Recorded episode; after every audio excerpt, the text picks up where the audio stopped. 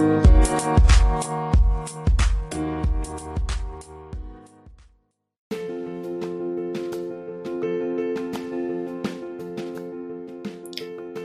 everyone. Welcome to the Spanish for Kiddos podcast, where you can listen to fun bilingual stories and more. My name is Barbara. I'm the owner of Spanish Spanish for Kiddos and your host for today's show.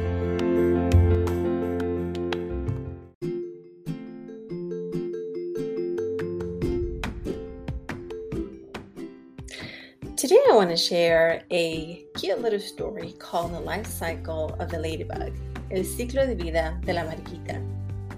And as you probably are aware, as soon as spring starts, I think it's a great way to start talking about life cycles, like life cycles of plants, seeds, bugs, you name it.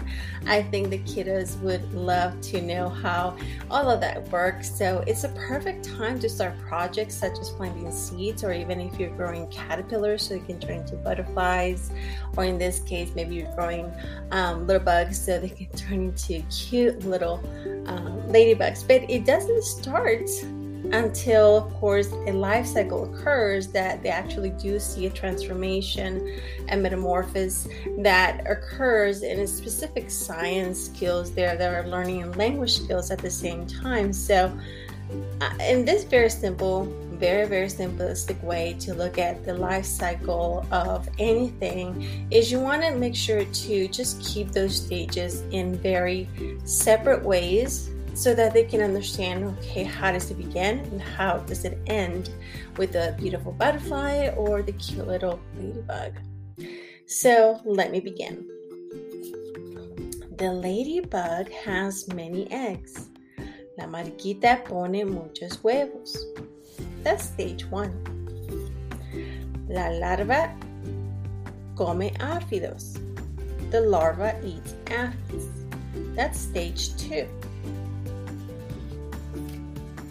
The pupa rests on a tree branch.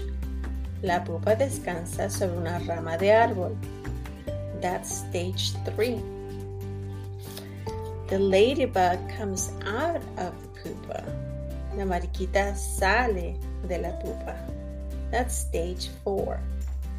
So, as you notice, I keep it in a very simple way. So, in the first stage, you are looking at just how does the ladybug begin? It just begins with those little eggs.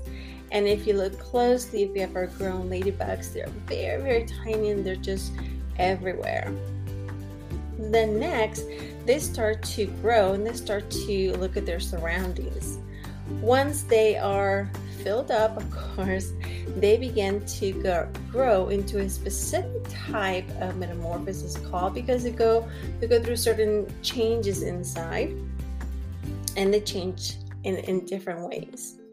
Then as it keeps on going until they reach a point where they actually come out of the pupa and they actually don't have the little spots just yet. Sometimes, if you look closely and if you had the chance and the great opportunity to see the ladybugs, those little dots actually come a, a little bit later.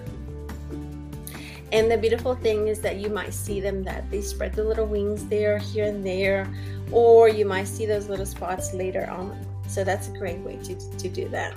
So one of the great things about life cycle is to to look at what the ladybugs actually do. How do they function? As I mentioned, they eat these specific aphids, áfidos that actually kind of harm. They act, you know, they actually harm plants because they um, they don't allow it to grow. So the ladybug, what it does, they feed on these little in these little microorganisms and that helps them stay healthy. That's a great way to understand that there's an ecosystem as well that actually helps the plants and helps the ladybugs and helps everything around it. And that's the beauty about science, of course, in that regards. Of course, as you know, there's a lot of key terms in there, and that's the language part of it that you might want to focus on. You can actually create maybe either a word wall or you have maybe an anchor chart with all these different parts of a ladybug as well. And in this case, if you get a chance to look at our blog specifically for the life cycle of the ladybug, I have a flip book. And in the flip book, you can actually go through some specific key terms and either underline them, go through them step by step, and actually even draw what those ladybugs look like, what are the parts of the insect, what part is that that is important for that particular bug in that case that helps them survive.